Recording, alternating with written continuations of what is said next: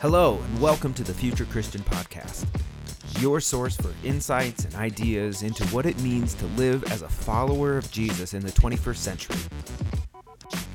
At the Future Christian Podcast, we talk to pastors, authors, and other faith leaders for helpful advice and practical wisdom to help you and your community of faith walk boldly into the future.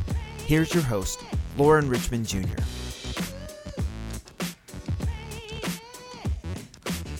Hey, welcome into the Future Christian Podcast. My name is Lauren Richmond Jr., and I'm pleased to be joined today by Jose Martinez. Hello. Hello. Thanks, Thanks for having me on. Yeah, thanks for being here. I'll also give our guests just a fair warning. If you're hearing cartoons in the background, my son is sitting on my lap watching YouTube.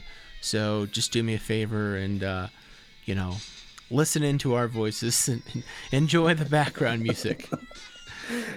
So let me read. Uh, uh, Jose is the creator and host of Story Wagon, which we'll be talking about here soon. He's the associate minister at New Church Ministry for the Christian Church Disciple of Christ. So the Story Wagon organization serves as a mobile resource and listening center focused on spiritual health. The organization's goal is to provide free resources about issues such as grief, moral injury, shame, guilt, and other spiritual health issues that affect the mental health of individuals, community groups, and faith communities. In addition to offering resources, Story Wagon serves the platform for community members who want to share their story. They ensure they are providing a safe space when they are doing so by meeting people where they're at and giving the storytellers an opportunity to be heard without judgment or shame. So, welcome. What else would you like our listeners to know about you? Well, uh, just to let people know, um, I am a chaplain by trade, uh, and I, am a, church planter. So, a couple other things that I like to do, uh, and also I'm a, a husband and uh, a father of one son. nice, nice. Well, welcome, and uh, yeah, so you've probably been here where I'm at right now, literally. Right. Balancing. Yeah, so uh, cool. Enjoy these moments. They don't last. Trying to tell myself that, yeah.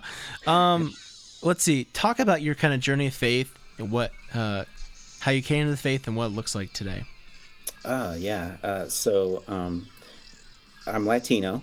Uh, on top of everything else, and you know, uh, my family is traditionally Catholic. When I was growing up, when very little, I was baptized in the Catholic Church, and mm-hmm. um, you know, being a Latino family, we're culturally Catholic and not necessarily going to mass all the time. But I remember when I was a little boy uh, going to mass with my grandmother. Uh, it was all in Spanish, of course, you know, because uh, that's the language you speak to God. Yeah. Uh, I thought it was English, Jose. What? What? Uh, my grandfather had a saying like, uh, "You speak French to the diplomats, uh, Italian to the women, German to the horses, and to God you speak to Spanish." Mm. so, so, my grandfather was funny like that. Yeah. But um, but my mom, uh, she was in the military, so we we traveled around a lot around the world, and um, she was a single parent, and um, she met my dad.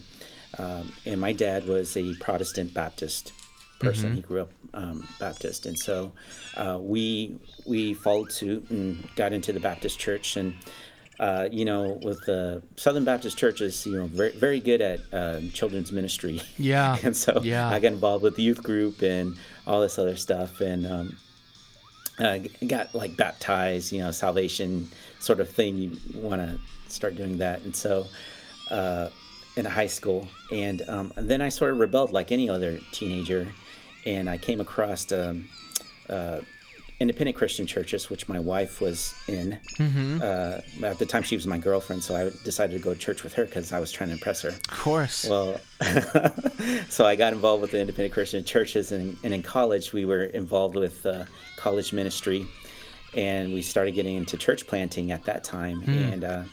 Um, I was planting churches, helping planting churches. I wasn't a minister. Mm-hmm uh, there was no way I was going to be a minister uh, because in that time I joined the military uh-huh. uh, and I was doing my military service and I got deployed to uh, Iraq and Kuwait and uh, I was in a C-12 which is a fixed wing aircraft mm-hmm. Uh, flying back and forth from Iraq to Kuwait and during that time God kind of called me into ministry and I was like, I don't want to do that.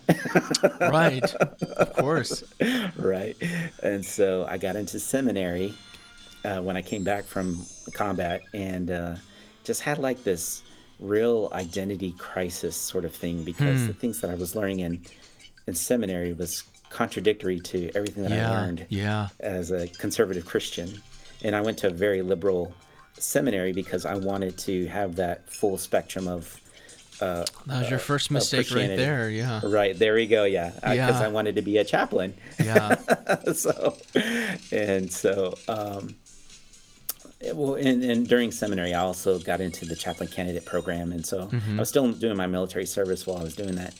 But um, you know, I, I my theology changed in mm-hmm. seminary, and I didn't, I wasn't sitting well with theologically speaking uh, with the conservative upbringing, and so Yeah. I was trying to find another group of people uh, that would that didn't shun conservatives, but also didn't shun liberals and progressives, and so I was like, well, who who who invites everybody to the table? Ah, yeah. here we are, Christian Churches Disciples of Christ. Here we and are. So, uh, yeah, and so that's basically how I got to to be a chaplain with the disciples, and um, I'm still in the military in the Air National Guard, serving as a chaplain, and um, I'm also a chaplain at a hospital. Uh, trauma one center called Truman Medical Center, which is our safety net hospital in Kansas City, Missouri. So, and Awesome. that's and that's where I'm at today. so you're you have your hands full then. I do, I do. Well, And go ahead. Well, uh, yeah. Jose spent we spent about 45 minutes just talking before recording about this, and now I want to ask him another 45 minutes worth of questions after what I already have written down. But I, you know, we gotta save some time for. I'm sure he has other things to do. Uh, talk about a spiritual practice that's been meaningful for you, or you might recommend to others.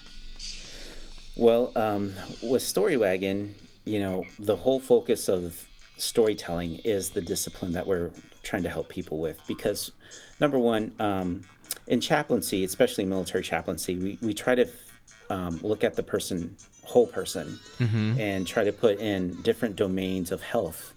Uh, spiritual health is just one domain, but it's interconnected with all like physical health, Yeah. social health, and mental health and um, especially in a time such as a pandemic, being socially distant, uh, quarantinings, and uh, shelter in place kind of orders, you know, um, really kind of got us away from connecting with people. Mm-hmm. And one of the, one of the best ways, and that one of the oldest practices, is storytelling. Yeah. Um, sitting there listening to somebody's story and sharing your own story with that person makes a deep social connection, a deep emotional connection, which in turns develops into a, a spiritual connection with one another. So um, that that is the key thing that I think is one of the biggest spiritual disciplines that we can practice today. That's good. That's good. Remember I cardboard you like that? My son likes it too. well, let's talk more about Story Wagon. Tell our tell our listeners kind of how it came to be, like, and you know, I don't how much Dad? logistics you want to share, but I read the wagon. Go. your wagon. Okay, Jose's gonna share his wagon. the story wagon came about um, through my work at, in chaplaincy. So, being in chaplain, we are in institutions. So, military chaplains are in the military, hospital chaplains are in the hospital, prison chaplains in the prison. So, a lot of our work is done in that institution. Well, just like what I see with church is that we need to get out of those institutions, out of those walls, um, to help uh, people heal. Because I was seeing people coming through the doors of the hospital dealing with uh, trauma, dealing with moral injury, dealing with issues of resiliency, uh, and they wouldn't have countered this idea of spiritual health until they got to the hospital. And I was like, we, we, we need to we need to be proactive. And to me, a lot of the issues that we're dealing with, such as gun violence, sexual assaults, um, the police brutality, it's because people are no longer seeing each other as sacred or creations uh, of, of God. And so uh, to bring back that sacredness into one another, teaching people about spiritual health uh, helps I think would help better the world in that way. Uh, Not necessarily professing Christ, you know, even though I'm a Christian, but just just meeting people and say, "Hey, you are a spiritual person." And that person, your neighbor's a spiritual person. Let's let's start to recognize that. Let's uh, let's get connected together. So that's how Story Wagon came about. And so, like, uh, I was like, okay, so what's the best vehicle or way to get Yeah, I was just gonna ask the word out? about that. You got to share that. Yeah, yeah. And it's uh, you know, when I think of peace and love and happiness, I think of the 70s, I think of the hippies. And I, I you know, I, a lot of my childhood was grown up in California, Southern California, and you know, the VW bus is like well, VW in general, bugs, buses, uh, Type threes, you know, uh, they're very popular in California, and so I just remember uh, I, I want to bring that, you know, I want to bring that peace and love and happiness today. So, uh, found a VW bus in California, and like, hey, let's make it into a recording studio. Now, does the this is a question I have. Does the bus Mm-hmm. run? Yes, it does run. Right right now, it's it's uh, um, in the shop getting uh uh the roof fixed because it had like a, a leak in the roof, and uh, but we, we we do have it run, and um, we took it up to General Assembly uh, and drove it up there. So Yeah, I think I, I'm pretty sure I sat in it. So General Assembly, for those unaware, is the kind of national gathering for the Christian Church Disciples of Christ, and he had he had Story Wagon there, and it was just what a, it was just such a cool thing. So talk me through, like, I don't know what. Obviously, Dad? COVID has been an its own thing, but like, Die. what have you done? Have you do you like drive it in neighborhoods uh, to just driving locations? myself. Yeah, so um, since COVID hit, uh, as you know, the military was um, very active and is very active, and the distribution of uh, of the vaccine and trying to set up hospitals and things like that. So I was activated actually uh, during COVID, and so um, for the past uh, 182 days, I've been in Germany uh, doing chaplaincy stuff there, uh, helping helping the Air Force, uh, you know, with the spiritual health aspect of what what we need to do. Uh, so I haven't been doing any kind of driving on the bus. You've been busy. You've been busy. Yeah, yeah, but we we kept up on like um, producing resources. So we have a podcast where uh, we talk about some of these deep issues uh, within spiritual health, uh, grief, and resiliency. Just to, so I've been doing that. I recorded some episodes over in Germany with local folks there. So I think all, all in all, it helps people to hear other people's stories and how they're dealing with certain issues and connect and be like, hey, maybe maybe I need to try what they are doing or I need to find help somewhere else, you know, that sort of thing. So Yeah, yeah. What are? Do you mind? Obviously, names and details we want to keep confidential, but can you can you share some of the ways you've seen it impact people? yeah, um, so there's been one episode that I really I know that it's really helped a lot of people and well there's a few. So one was about pre perinatal uh, bereavement and yeah, um, yeah. talking about uh, the male side of things, you know. Yeah. So uh, that episode, there was actually a few guys that connected, reached out to me and Wow. said, "I'm glad you had that episode." Even though, even though uh, Tabitha Johnson was the the speaker, she uh, she's a pastor here in Kansas City, Missouri. Uh-huh. She's written about this, but she spoke about her own husband going through this perinatal perinatal bereavement. Wow. And you know, as as men, you know, we really don't get to talk about that a lot. Yeah. You know. And so these men kind of reached out to me and said, "Hey, I'm so glad that she mentioned something about it, and you guys are talking about this. You know, is there any other ways that we can get more resources and things like that?" So, um, yeah, so that was like one way uh, of that. So, like when you have an issue and you are able to verbalize it, that's when you can start helping uh, yourself and helping other people with it. So, Yeah, that's so good, Jose. I know uh, my wife and I, she lost a pregnancy. and It was fairly early on, but still, it's just so weird. Like, just the whole, the whole process was just so weird and hard. But you know, because at least in my experience, it was so early on. it was, you know, it was like, it's hard to ha- it's hard to even get your mind around. Um, yeah, but, but that sounds like a great resource. Um, you you've kind of touched on this already, but share if you can just to kind of about the power of storytelling and sharing our stories. Right. So, for instance, just you know, with um, the perinatal bereavement, you know, it, it it allows to name things when you're storytelling.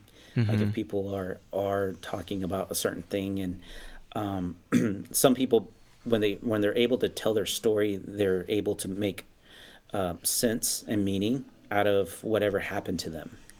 You know Yeah. and, and this is good work like in trauma work you're uh, and and, and um, you know we we've done a little bit uh, work of trauma informed care and talked about it within the story wagon community um, but you know just to let your listeners know majority of you have dealt with trauma some way some form Yeah. uh, as a child and even now all of us collectively are dealing with this trauma called Right. covid-19 Right. and so um, sometimes when we're not able to come up with the words, it causes more anxiety. It causes Yeah. other mental health issues such as depression and uh, you know things of that nature. And so, and and then the spiritual health issues could be like a loss of hope, Yeah. uh, moral injury, you know, things of that nature. And so, storytelling helps people bring words to that event or to these events, you know, to these feelings, and uh, it just allows a healing process to begin. Yeah. Quick for our listeners, for those unfamiliar, tell uh, about moral injury.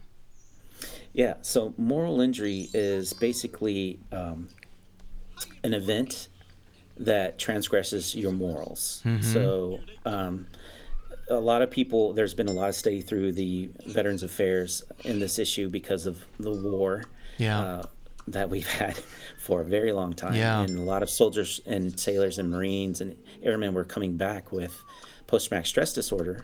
And they would go through the um, evidence based treatments, and um, but they were still dealing with this issue. And the psychiatrists and psychologists were like, well, why is it why is this thing still going on? And so jonathan shay who is the uh, as a as a, a, a dr jonathan shay he is a professor over at um, i think the university of pennsylvania. Okay. and he was doing some studies on uh, vietnam veterans and he wrote a book called um, uh, uh, odysseus in, in america and um, and he came up with this term called uh, moral injury and talking about how these soldiers uh, were coming back from Vietnam and um, may have done things that were against their moral code.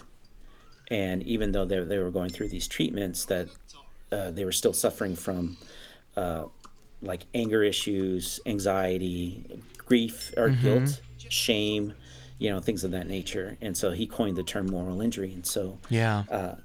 fast forward a little bit, Dr. Rita Nakashima Brock um, wrote uh, Soul Repair and talked was talking about it from a spiritual health perspective. So, um, so that's the, you know, as a chaplain, I was very interested in this, uh, especially during my time at the Mortuary Affairs in Dover Air Force Base, and dealing with uh, the airmen that were dealing uh, struggling there, um, and working with the families and things like of that nature. And Yeah. um, while I was doing hospital chaplaincy, I was seeing some of these same symptoms from gunshot wound victims, Interesting. uh, people people who were experiencing uh, sexual violence, Mm-hmm. sexual assaults, and things like that. And it's like, oh yeah, of course, moral injury is going to happen to people who are uh, in these situations. So, yeah, so that's why Story Wagon we focus all of this on this because I think it's a a, uh, a topic that we need to kind of like share for everybody. Let me dive into that a little bit more if, if I can. I'm thinking of have you ever seen the Clint Eastwood movie Gran Torino? Yeah, it's been a long time since I've seen it. I, that's a movie that I didn't watch that actually for a seminary class, but that's a movie that comes to mind when I think about moral injury. Uh, in the way his, I don't remember what his character's name was.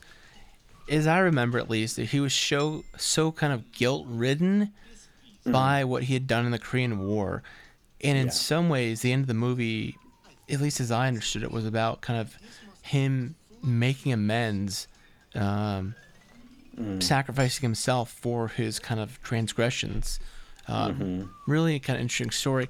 I I also wonder if I and if I'm hearing you right, it sounds like moral injury can. It's not just something that happens on the battlefield. That can happen in in all areas of life. And and there's a story that comes to mind in, in my own life, and I've never really um, connected it with moral injury, but I sort of wonder, like once I was working in a call center for a credit card company, I remember like s- um someone called and was like, "Hey, I was in the hospital, or my family was in the hospital, something like that," and um, you know, my I made a late payment. Can you refund my my fee? And in that company, it was only like if they were a profitable customer or whatever. And I remember like the course they asked to speak to a supervisor. And I remember like we didn't actually give them a supervisor. We just like transferred that to someone else within the department. And I remember one of these my like senior, more senior uh, coworkers. He took it and he's like, "Hey, you did you did the right thing." And I just like knew deep in my heart and soul, I did not do the right thing, and that's that sat with me so long.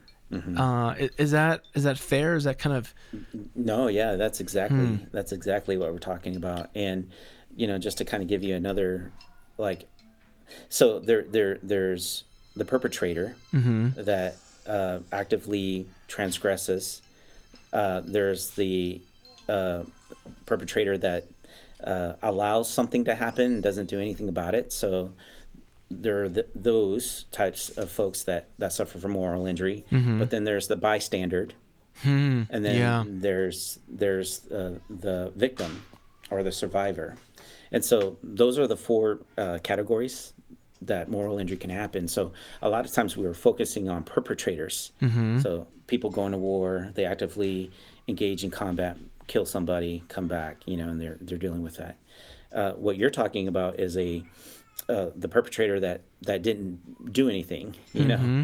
know. Uh, yeah you know you just kind of passed it along sort of thing Right. and i had a uh, i heard a story of a of a lawyer that had struggled with the same thing where they were the lawyer of an insurance company and they were defending their insurance company uh, against this person that was claiming uh, for medical bills and by all rights that this person deserved that money but their lawyer wasn't arguing for the right thing and and this guy knew which thing that this lawyer should be yeah. arguing for for them to win. Well ultimately the plaintiff lost. Mm-hmm. and so even though the guy was doing his job protecting his client he still felt this guilt yeah. this shame that you know because his moral was uh, the rule of law that, that justice should prevail. And Right. he worked against that you know and so uh, he was suffering from moral injury. And it, it's just like uh, people who witness uh, sexual assaults or abuse when they're younger you know through trauma they often feel deep guilt and shame because they couldn't do anything about it. They were Yeah. bystanders Yeah. you know? Uh, so you know just expanding out this idea of moral injury and what ways it can permeate into a person's life you know uh, can help It's really good. It's really good. So I- it, I'm wondering, I'm wondering, like the storytelling then function as almost a confessional. I mean, is that even a fair yeah Correlation? function or lament lament? Yeah. So, yeah. So there's lots of other dis, uh, practices. Even even gratitude shows up in storytelling. Oh, okay. You know, so the practice of gratitude. So we, we talk about all these spiritual disciplines, Mm-hmm. you know, and we try to isolate them, but they're not siloed. They, I mean, they're they're integrated Mm-hmm. one one another, and so. Um, but the act of storytelling allows us to to really deepen those uh, together, you know, in community, and that's the biggest thing with storytelling. It's about community, uh, community developing and, and connection, and so, uh, yeah, that's that's why I love storytelling. Yeah. Well, let, let me let me ask some kind of um, logistical questions, perhaps. Again, I'm thinking, you know, we're kind of coming out of COVID. Uh, as we're recording this, what are, what month are we in? In May? In Yeah. May, Month of May. I think. And um, in my context, churches are starting to slowly regather, some at least. hopefully by the time this comes out, as you're listening, you'll be back in person, barring some kind of crazy, you know, spike or variant, whatever. What do you think? Because there's all this conversation about what does post-COVID church need to look like. You know, we need to re-examine and, and re-understand what church is going to be. What opportunities do you think um, do you see for churches to integrate more storytelling opportunities? Yeah, so um, one of the things that I think we need to get back to is like getting back to the basics. So like these, uh, you know, I, I, when when COVID first came out, I, I was hearing the stories of development of these pods of people. right, right, yeah. you know, it, and you know, I was like, oh wow, what a what a creative way to kind of keep that social uh, health going. Mm-hmm. You know, having those pods of folks. Um, you know, when when people are starting to meet outside, you know, we're talking about environmental health. Uh, Yeah. because we need to we need to go outside we need to connect with nature and that sort of thing so like just getting back to that because before in my mind the church was so focused on uh, sunday centric worship services Yeah, yep. right uh, maybe they would have a program of bible study or a program Small of groups. discipleship Yeah. yeah uh, but it was a program it wasn't like you know like something that it, it's felt mechanical Mm-hmm. versus organic and a process of relationship building and development um, so like i think covid the pandemic just made churches stop in its tracks Mm-hmm. and for us to really think okay what is the essential part of being church not doing church but being church Yeah. you know so um, just getting back to those organic processes is is i think the way that we need to go Yeah, so I- think what if if I can, what would that look like practically speaking? Like I'm wondering, like, um, on a Sunday morning, like this is something that I was trying to do in my church uh, towards the end of COVID, or was like I'd give a message, and but rather I'd try, I'd I'd give some questions at the end of my message, then invite people on Zoom to discuss that. Like, what do you think could could that be a thing for church where it could be a there could be a Sunday morning event experience whatever word we want to use worship Yeah. service but rather than just being all talking and lecture and uh, preaching there actually be Yeah. like there's a message given and it's like hey let's break up and discuss it Right.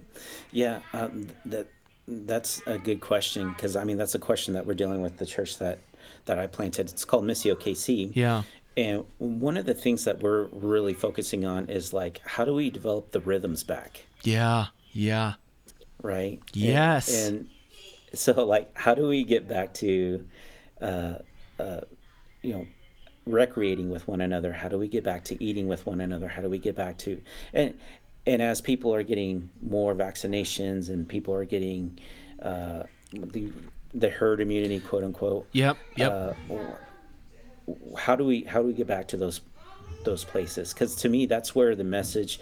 You can talk about the message and you have a Sunday service event, but to really live it out is living it out rhythmically in life, the everyday, the ordinary, not the ordained day, you know that sort of thing. So, um, that's that's what we're trying to figure out.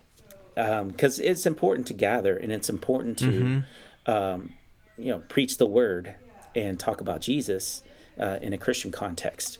Um, and, and for us it's like okay so how do we how do we incarnate that in today's world uh, safely for everybody yeah. and, and things like that. So I, I like your idea of that. Um, what we're, we're, what we're going to pro- probably plan on doing is throwing out like a, a short podcast and then um, separating out into these small groups, uh, neighborhood uh, centric sort of thing. yeah And, yeah you know, live, live life through that, you know, Right. and having meals together and having Mm-hmm. prayer together and blessing one another and all the, all the rhythms that we need to have in life. Uh, just in a smaller context and be decentralized. Yeah. You know, one of those, this is a story that I probably shared on this podcast before, but I think about like, it's been 15 months since I've been to a gym, probably. Mm. And I was like a four to five, like going to the gym person. And now I'm like, hmm, I have my COVID shot. You know, should I think about, you know, I could go to the gym. I used to like going to the gym. Do I want to go to the gym? Yeah. Speaking of getting back into those rhythms, but I've I've so adapted and retrained myself that I've I almost have to like rethink when is going to be my gym time. What's that going to look like? Mm-hmm. Um, yeah.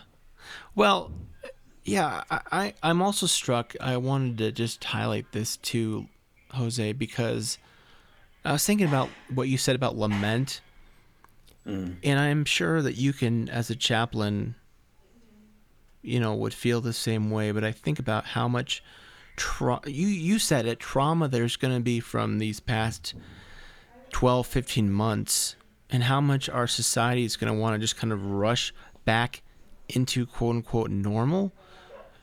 Um, I'm I'm struck by the importance of making space for lament in church. And again, I mean, you know this probably just as well, it's not better than me, that so much, so often churches just don't make, like, that's not a thing.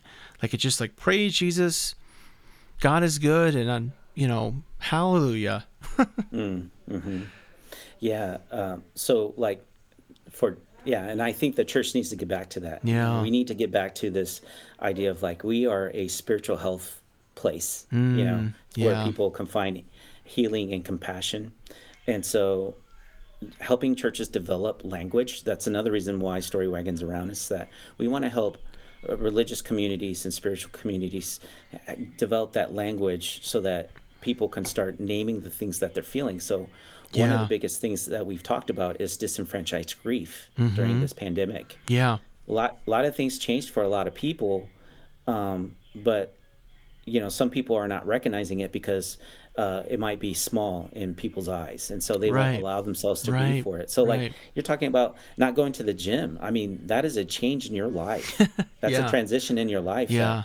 A, a lot of people that that was their community. Like, Yeah. I Yeah. know, I know in in when I was in Germany, uh, they're they're really strict on their lockdown and their social distancing. And Mm-hmm. Right. so all the all the martial art groups could not meet together. Mm-hmm. And for uh, a lot of people within the Air Force and the in the military, uh, the our the Brazilian Jiu Jitsu group that that I I normally worked out with over there.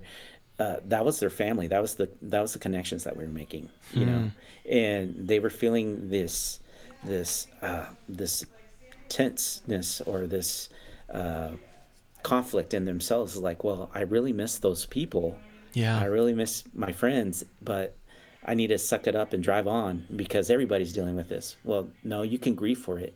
It's called disenfranchised grief, you know, and so just allowing that kind of language. The other th- thing uh, I've been helping people understand is about ambiguous loss and frozen grief Yeah. and during the pandemic.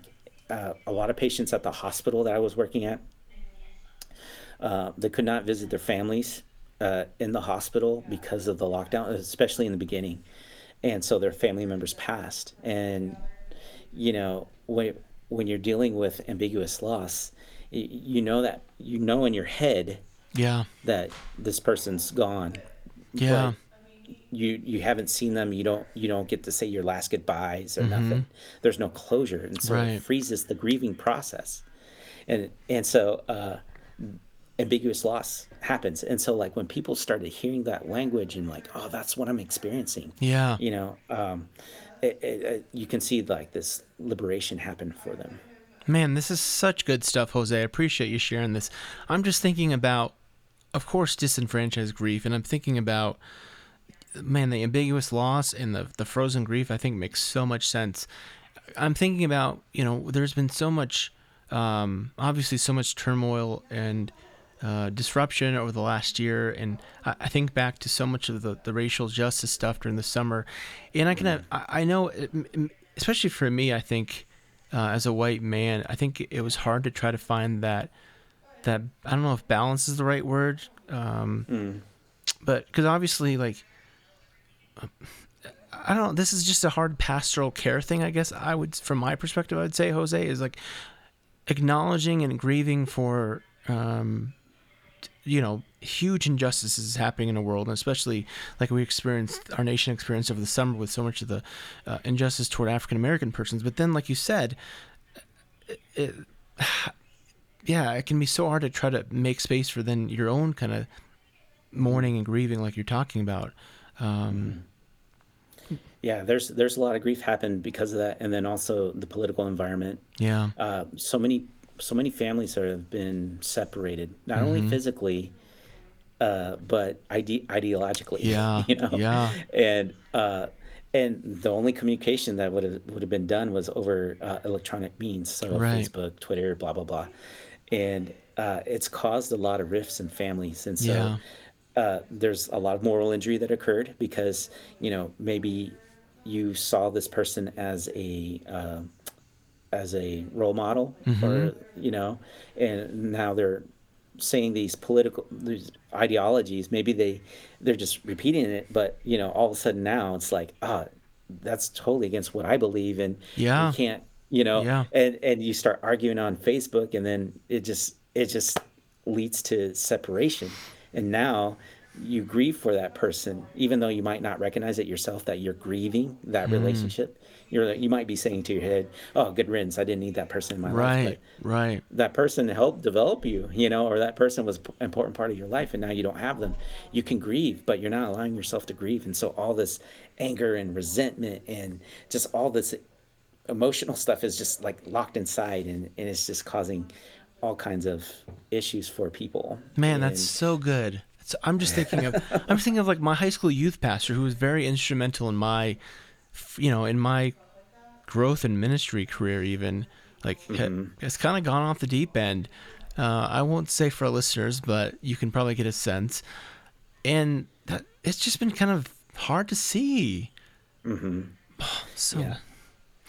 Well, we could keep on going. Let's take a quick break and we'll come back with closing questions. All right, we're back with Jose Martinez. And uh, Jose, I tell folks uh, you can take these closing questions as seriously or not as you'd like to.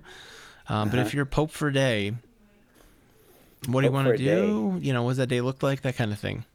Hmm. well if i could have the clout of the pope for a day Yeah. I definitely would want with uh, meet with uh, all the religious leaders that I possibly Okay. could that day, and talk about approaching spiritual health in the future Mm-hmm. for people. Uh, that's that's one of the key things. I think uh, the Pope has that kind of clout. Yeah, I like it. I like it. Um, give a, a theologian or historical Christian figure you'd want to meet or bring back to life. Wow, that's that's a real good one because there's there's so many uh, people that I would want to meet. I think the main person since I just got back from Germany is Dietrich Bonhoeffer. Sure. Yeah. He had so many uh, great ideas, and I think if he would have lived past the war, that the church would have been shaped differently uh, because of his ideas. Hmm. Yeah. Yeah. Um, what do you think history will remember from our current time and place? Um